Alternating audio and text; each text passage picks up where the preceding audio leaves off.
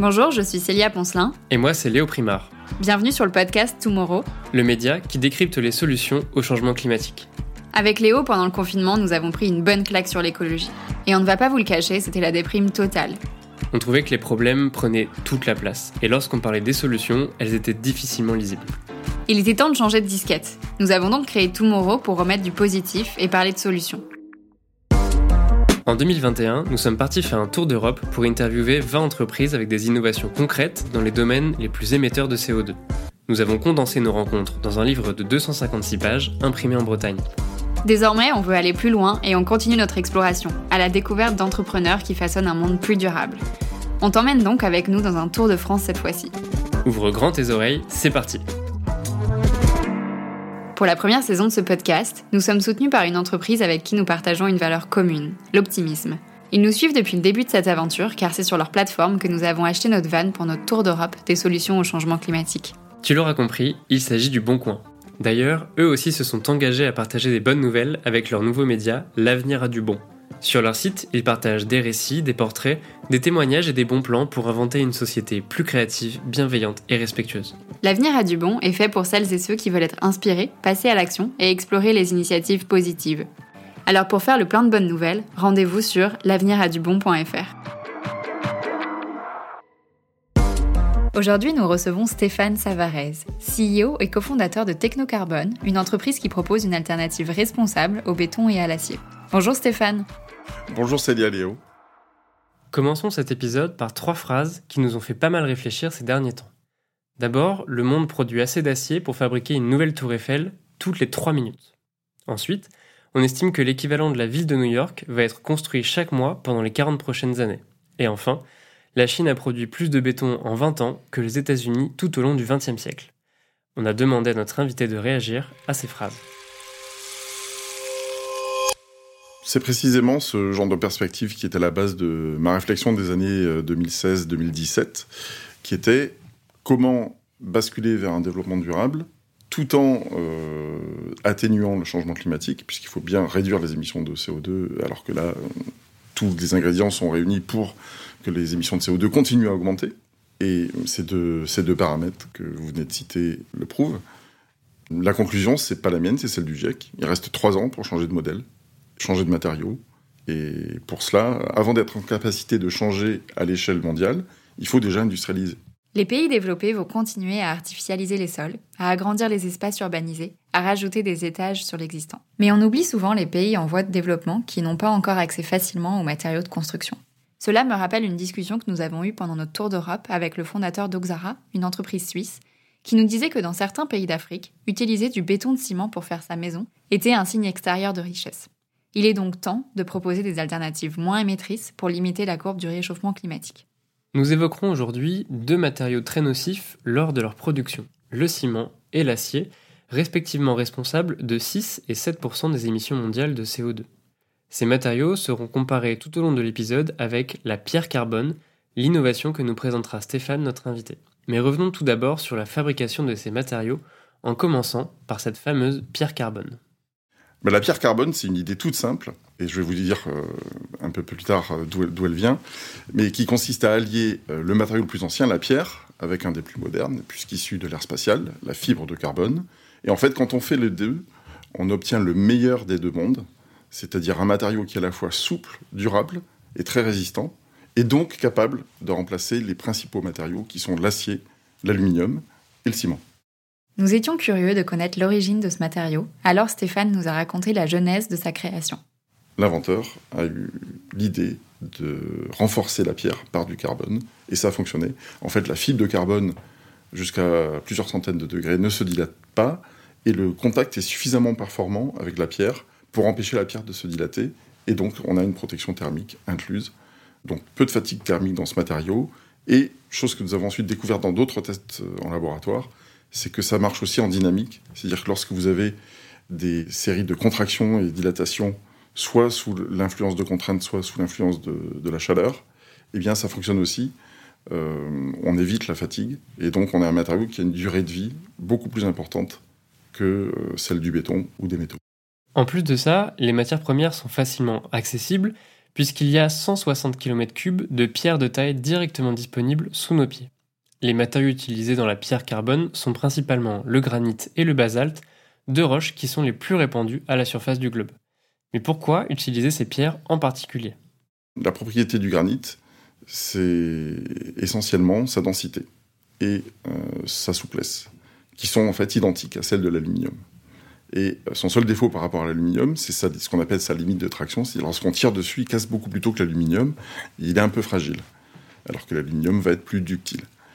Et lorsque nous combinons ce granit avec la fibre carbone dans certaines conditions, qui sont couvertes par notre brevet, alors on obtient un comportement élastique et élastoplastique très similaire à un bon alliage d'aluminium, voire à un acier, ou à du béton armé par, par des renforts métalliques. Le ciment, quant à lui, est composé en grande majorité de calcaire que l'on va mettre avec du sable et de l'argile dans un four à très haute température, plus de 1500 degrés.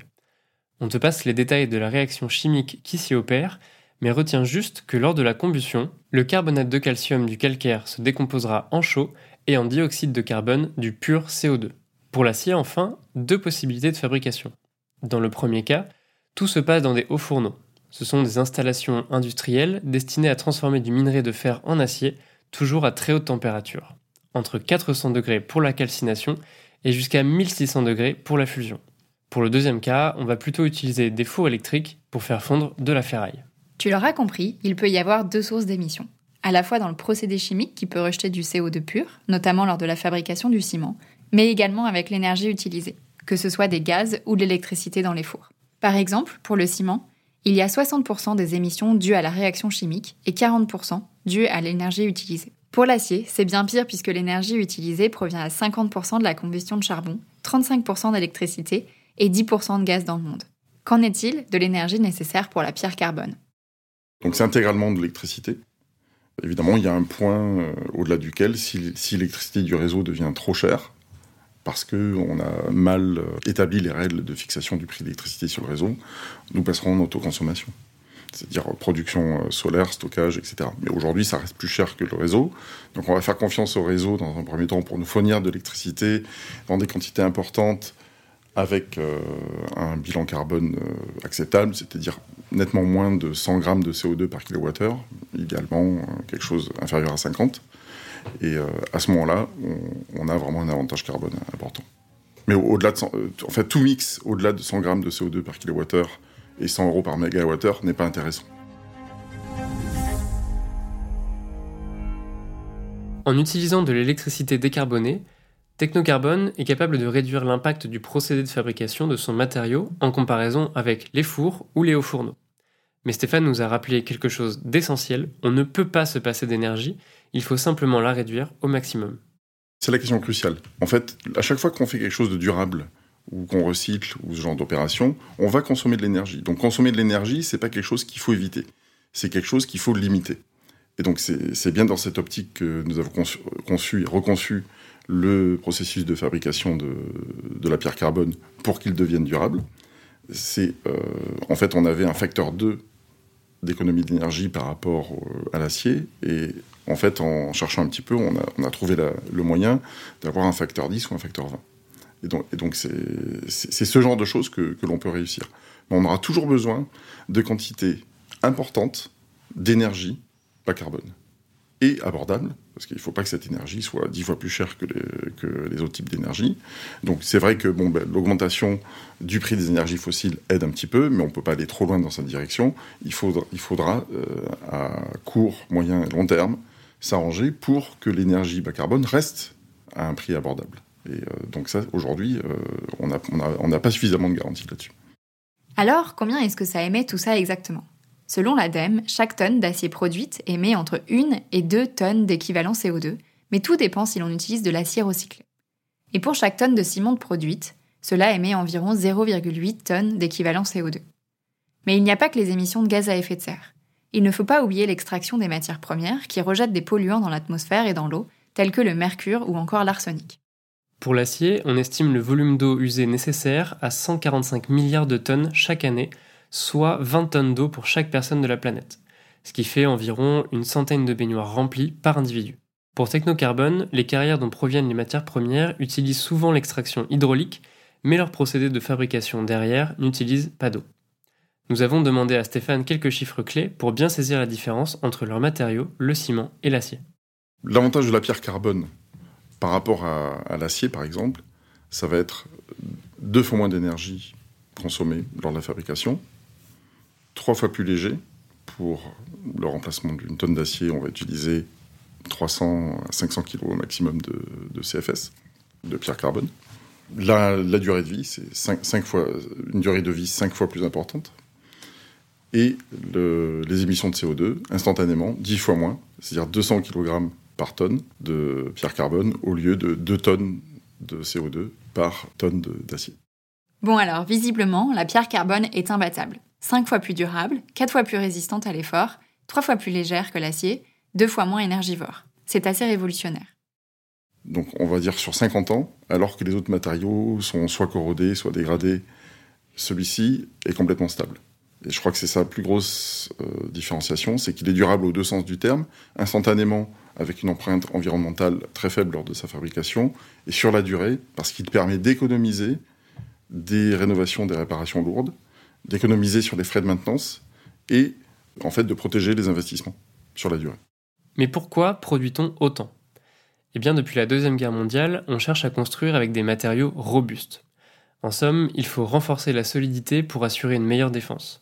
Les constructions en béton sont d'ailleurs généralement accompagnées d'acier pour réaliser ce fameux béton armé, une dalle de béton dans laquelle on met des barres en acier. Cette robustesse va notamment modifier notre rapport à l'espace et à l'architecture et permettra d'urbaniser plus rapidement les pays développés. Accès au logement, à l'éducation, à l'emploi, alimentation et aux loisirs, tout cela serait difficilement envisageable sans le béton. Mais avant de remplacer nos matériaux classiques, il faut arriver à convaincre le secteur des performances de la pierre carbone. Et ça, ce n'est pas une mince affaire.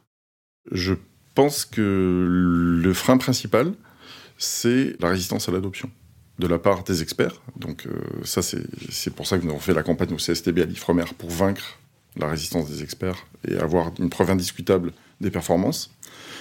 La deuxième étape dans la stratégie, c'est ensuite vaincre la résistance à l'adoption des utilisateurs, c'est-à-dire les constructeurs, les promoteurs, les architectes, qui se disent ah oui c'est super mais euh, c'est trop compliqué. Et pour ça il faut faire des démonstrateurs industriels. C'est clairement là-dessus que nous avons besoin d'aide maintenant. Et euh, la troisième, euh, la troisième, euh, étape de la stratégie, ça va être la certification et l'internationalisation du projet. Une fois les architectes séduits et point misé sur une adoption de masse, il faut arriver à se projeter un peu. Justement, Technocarbone prévoit de produire 1000 tonnes de matériaux en 2023 et 6000 tonnes en 2026. Mais à quel prix? Ça, a été une étude intéressante. Je dirais en 2020-2021, on a fait deux choses très intéressantes qui étaient ce qu'on appelle le customer discovery, donc l'exploration de marché, et d'autre part la prospective sur les prix. Et la prospective sur les prix, c'était voir comment de 2020 à 2060 le prix de la pierre carbone et euh, des principaux matériaux que nous envisageons de remplacer allait évoluer. Et c'est très intéressant parce qu'on voit que euh, les courbes se croisent, c'est-à-dire qu'évidemment notre prix baisse au fur et à mesure que notre croissance euh, nous permet d'industrialiser et d'économiser sur euh, des tas de postes qu'aujourd'hui nous ne pouvons pas optimiser. En fait, les, deux, les courbes se croisent assez rapidement, avant 2025 avec l'acier et avant 2040 avec le béton. Et heureusement que ça se fait dans cet ordre-là, parce que si, on le faisait plus tôt, en fait, on aurait un problème qui serait, nous serions incapables de produire suffisamment. Euh, c'est évidemment un facteur. Le prix est évidemment un facteur d'accélération, mais il y a aussi un, besoin de visibilité, c'est-à-dire qu'il faut avoir en face une demande pour un, pour un remplacement. Parce qu'en fait, si le seul argument c'est le prix, on a un deuxième facteur de résistance à l'adoption qui entre en jeu, qui est le changement des comportements et le changement euh, des habitudes aussi bien des individus que des industriels. Et chez les industriels, on a un point dur, c'est qu'il y a des investissements derrière. Et donc, même si on est un petit peu moins cher, comme ils ont déjà investi dans l'appareil de production, on va avoir un contrôleur de gestion qui dit Ah oui, d'accord, c'est peut-être moins cher, mais en fait, comme on a déjà investi, euh, c'est moins cher de rester avec notre matériau. Et euh, donc c'est un problème que nous avons avec les aciéristes et les cimentiers, pour ne nommer personne, qui est que oui, ils sont intéressés, mais non. il y, a une raison, il y a une raison logique et financière qui est euh, nous avons fait des investissements de milliards d'euros, donc on ne va pas instantanément changer. Notre côté, c'est pas un argument pour ne pas aider une solution alternative à, émerger, parce que c'est pas demain la veille que nous allons remplacer euh, 10 ou 20 ou 50% de la production d'acier. Ça, va prendre des décennies. Nous, notre objectif, c'est de capturer 1 ou 2% du marché. Voilà, ça serait déjà énorme. Si on peut aujourd'hui difficilement se passer de construire, il semble évident que des alternatives ou des modifications doivent être apportées à ce secteur. On pourrait notamment récupérer la chaleur perdue, aussi appelée chaleur fatale, dans les procédés de fabrication. Ou bien augmenter l'efficacité énergétique des machines, utiliser des carburants alternatifs, ou séquestrer le carbone à la sortie des fours. C'est justement là que Technocarbone intervient avec leur matériau qu'il qualifie de carbonégatif. Qu'est-ce qu'un matériau carbonégatif? C'est un matériau capable de capturer des émissions de CO2 de manière durable. Donc déjà, il faut que ce soit un matériau dont le processus soit bas carbone, c'est-à-dire qu'il émette très peu de CO2 dans son processus de fabrication, et d'autre part qu'il incorpore des ingrédients qui ont été fabriqués à partir de CO2 récemment. Parce qu'effectivement, si vous prenez le pétrole, c'est fait à partir de CO2. Euh, souvent on dit c'est biosourcé, mais le pétrole aussi c'est biosourcé. C'est juste que le CO2 a été capturé il y a des millions d'années. Donc on considère comme acquis que ce CO2 est capté dans l'écorce terrestre pendant longtemps et qu'il ne faut pas l'extraire. Donc, donc on ne peut pas utiliser euh, le pétrole, le charbon ou le gaz comme source de matériaux carbonégatifs ou le gaz naturel. Euh, ce qu'on peut utiliser, c'est du biogaz, c'est-à-dire du gaz fait à partir de biomasse euh, créée récemment. Euh, ça peut être du bois planté récemment, ça peut pas être des forêts qui ont des milliers d'années, ça peut pas être de la tourbe ou des écorces qui ont été déjà qui ont commencé, qui a amorcé le processus de pétrification parce que ça c'est quelque chose qui est aussi considéré comme stocké dans le sol. Et euh, il faut pas aussi qu'on utilise toute source de, biomasse qui est euh, situé dans des, réserves ou dans, dans des territoires protégés, puisque c'est de la biomasse qui n'est pas destinée à être, à être consommée ni brûlée. Donc à partir du moment où on a fait une action volontaire de création de biomasse ou de capture de CO2 et d'incorporation dans des matériaux, on va pouvoir considérer que c'est une émission négative. Donc les technologies émissions négatives consistent à capturer du CO2 ou utiliser du, du, CO2 capturé il n'y a pas trop longtemps, alors il n'y a pas trop longtemps, c'est l'échelle de quelques dizaines d'années, et à l'utiliser pour le stocker de manière durable, de telle sorte qu'il ne soit pas euh, remis dans l'atmosphère dans la génération qui vient. Et à ce moment-là, on a fait une action positive pour le climat, puisqu'on a capturé du CO2 récemment dans l'atmosphère, on l'a stocké, on l'a valorisé, et donc on obtient un business model rentable qui permet de créer des entreprises de basées sur des technologies à émissions négatives. Et Technocarbone est l'une d'elles. Si j'ai bien compris, on pourrait potentiellement tout remplacer par du bois récent, puisque le matériau capture du CO2 et serait revalorisé en construction. Cela dépend de l'origine du bois. Si c'est du bois qui a des, des siècles, c'est du, du, carbone qui a déjà été stocké. Il fait partie du stock. Et donc, quand on, quand on coupe cet arbre et qu'on sort, euh, même si on reprend un arbre derrière, ben on a en fait créé un risque pour ce bois, puisqu'il peut être brûlé potentiellement bien plus tôt que quand il sera recapturé.